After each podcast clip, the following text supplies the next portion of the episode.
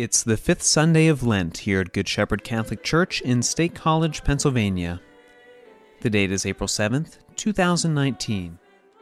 Today's readings come from Isaiah, chapter 43, verses 16 through 21, as well as Philippians, chapter 3, verses 8 through 14. The Gospel proclamation comes from John, chapter 8, verses 1 through 11. Today's homily is given by Father Charlie Amershek. The prophet Isaiah challenges God's people not to be hung up on God's actions in their past, but to recognize that God is active in our lives today. God makes all things new. A reading from the book of the prophet Isaiah. Thus says the Lord, who makes a way in the sea, a path in the mighty waters? Who brings out chariot and horse, army and warrior? They lie down, they cannot rise. They are extinguished, quenched like a wick. Do not remember the former things, or consider the things of old. I am about to do a new thing. Now it springs forth. Do you not perceive it? I will make way in the wilderness and rivers in the desert.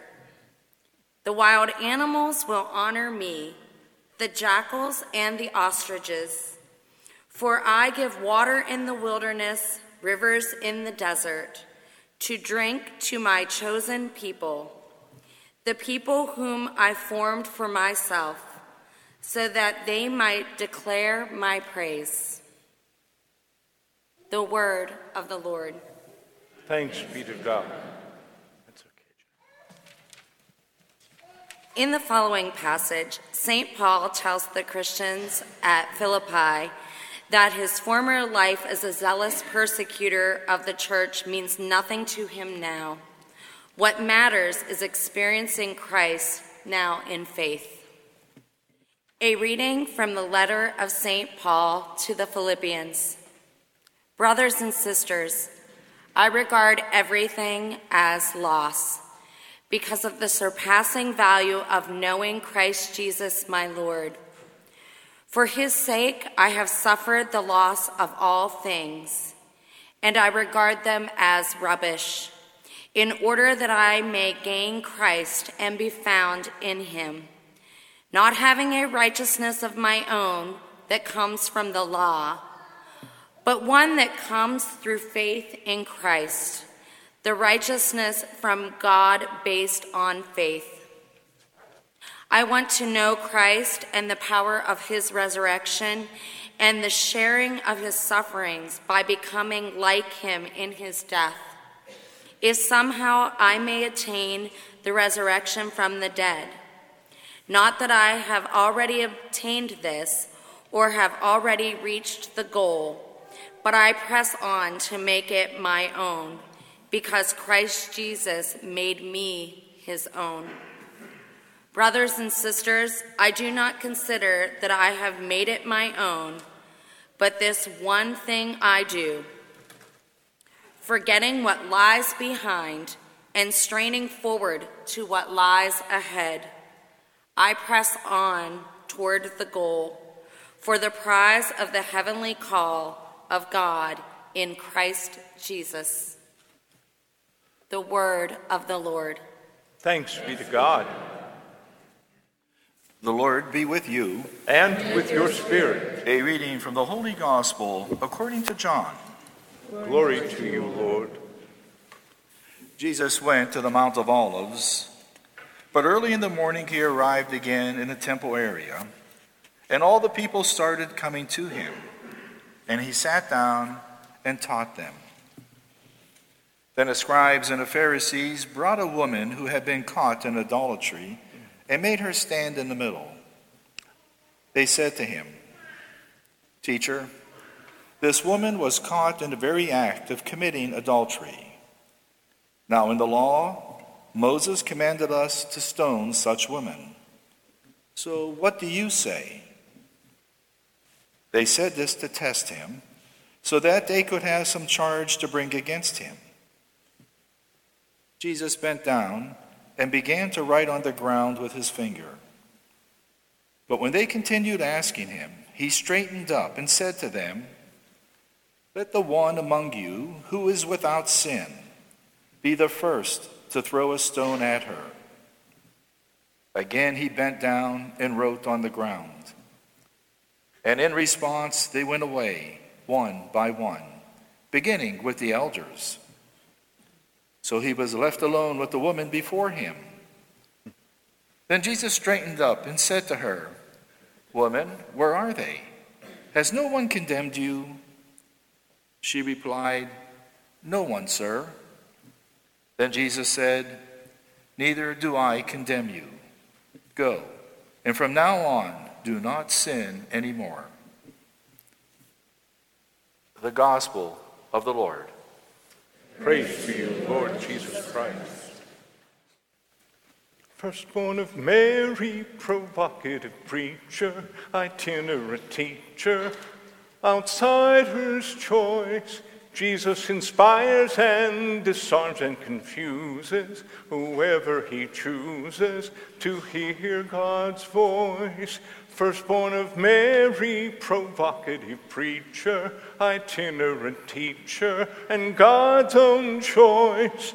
Jesus inspires and disarms and confuses whoever he chooses to hear his voice.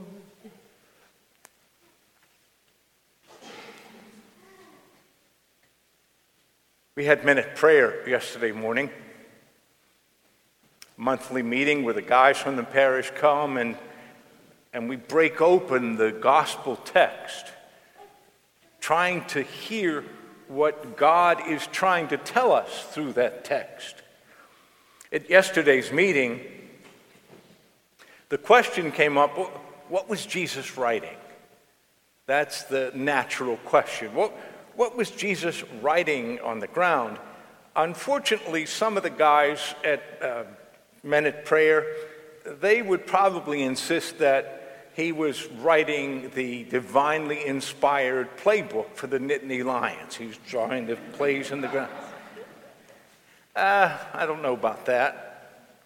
The best explanation I've heard comes from scripture scholar John Shea. And John Shea says that the story of Jesus writing twice goes back to the story. Do you remember in Exodus, Moses goes up the mountain and God writes the commandments on the tablets? Do you remember that? God writes with his finger. But when Moses goes back down to the people, there they are, worshiping a golden calf. And Moses is just seized with anger and frustration, and he throws the stone tablets down and breaks them. One would think that God would be so ticked off at his people that he would never have anything to do with us again. But no. He has Moses climb back up the mountain, and God writes a second time with his finger. Our God is a God of second chances. Even the God in the Hebrew Scriptures, which so many of us think is a vengeful, angry God out to get us and punish us, even in the Hebrew Scriptures, the book of Exodus, God is the God of second chances. He gives us second chances. Are we willing to give each other second chances to grow, to get better, to be more loving? As I looked at this story and tried to apply it to my own life, it came to me that the best way I can show my love for you is through the preaching ministry and leading the worship at the Lord's table. But often I get in the way of that prayer, that experience.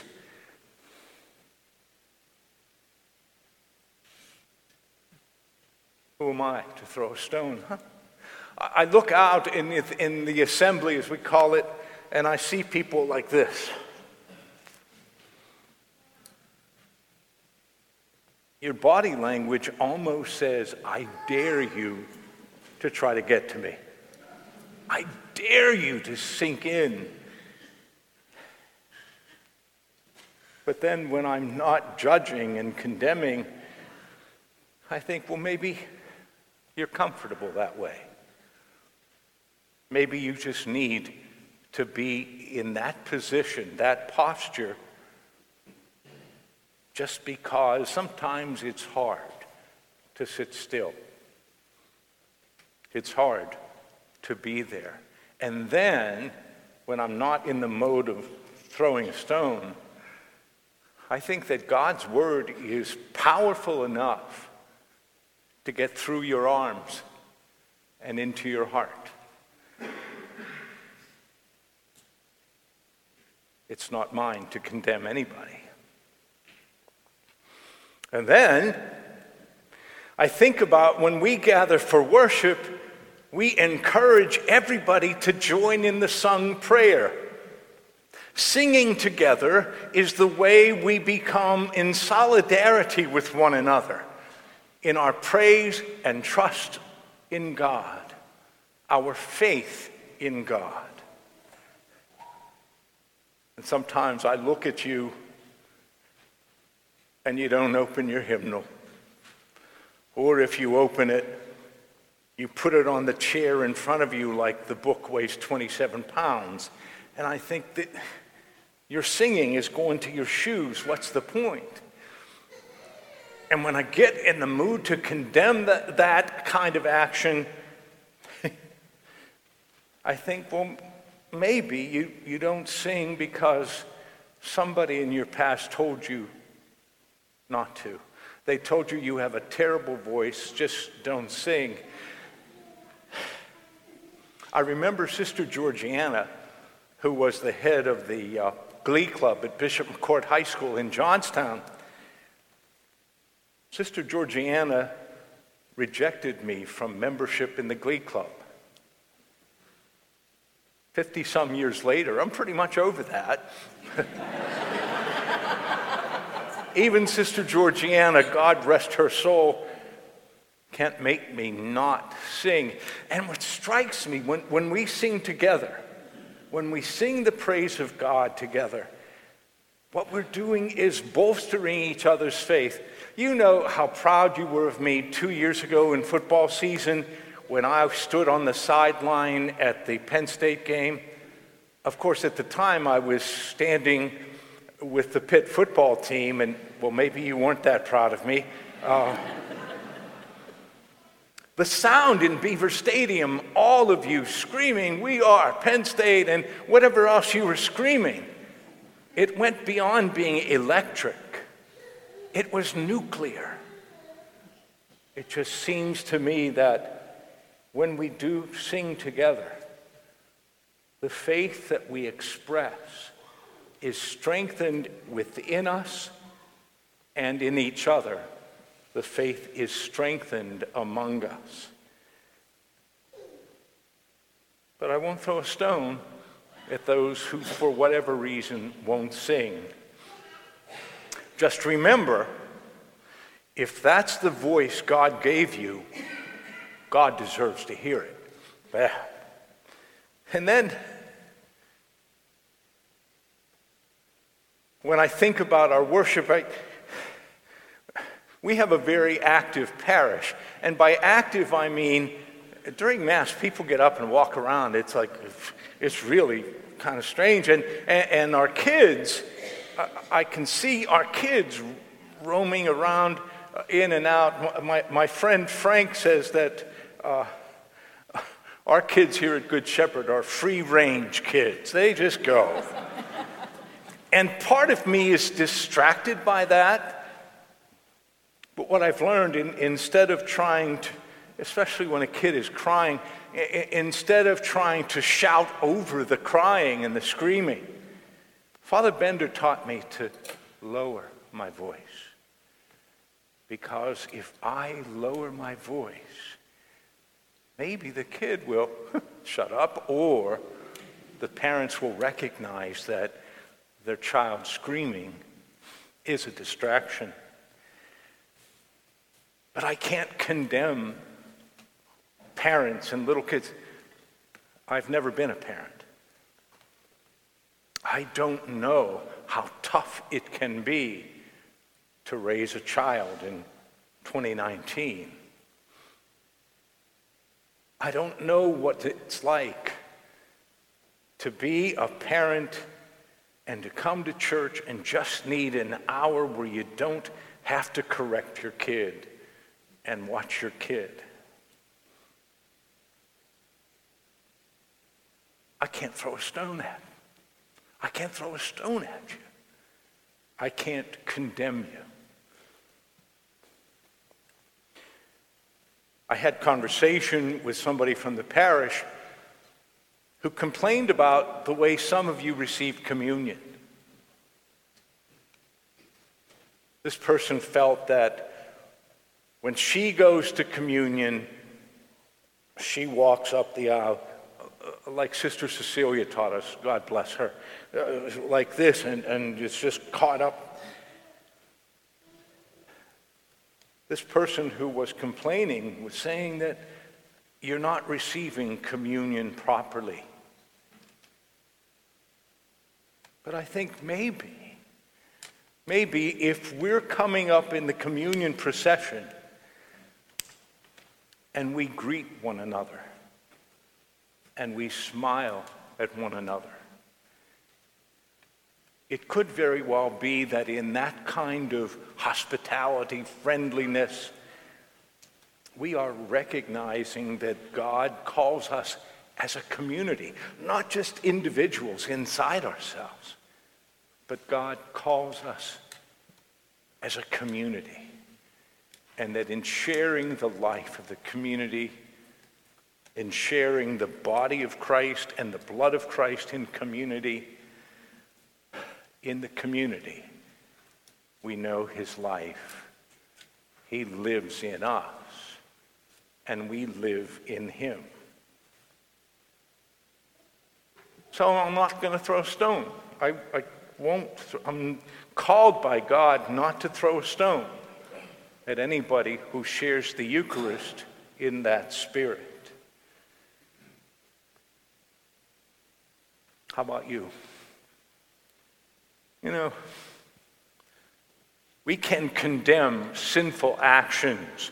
We can condemn sinful omissions. We can condemn selfishness. But Jesus cautions us that we should not condemn anybody else,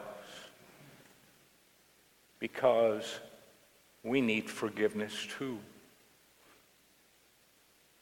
Woman, is there no one to condemn you? No one, sir. Then neither do I. The next sound you hear will be the sound of the stone of condemnation dropping harmlessly to the ground. Firstborn of Mary, provocative preacher, itinerant teacher, outsider's choice. Jesus inspires and disarms and confuses whoever he chooses to hear his voice.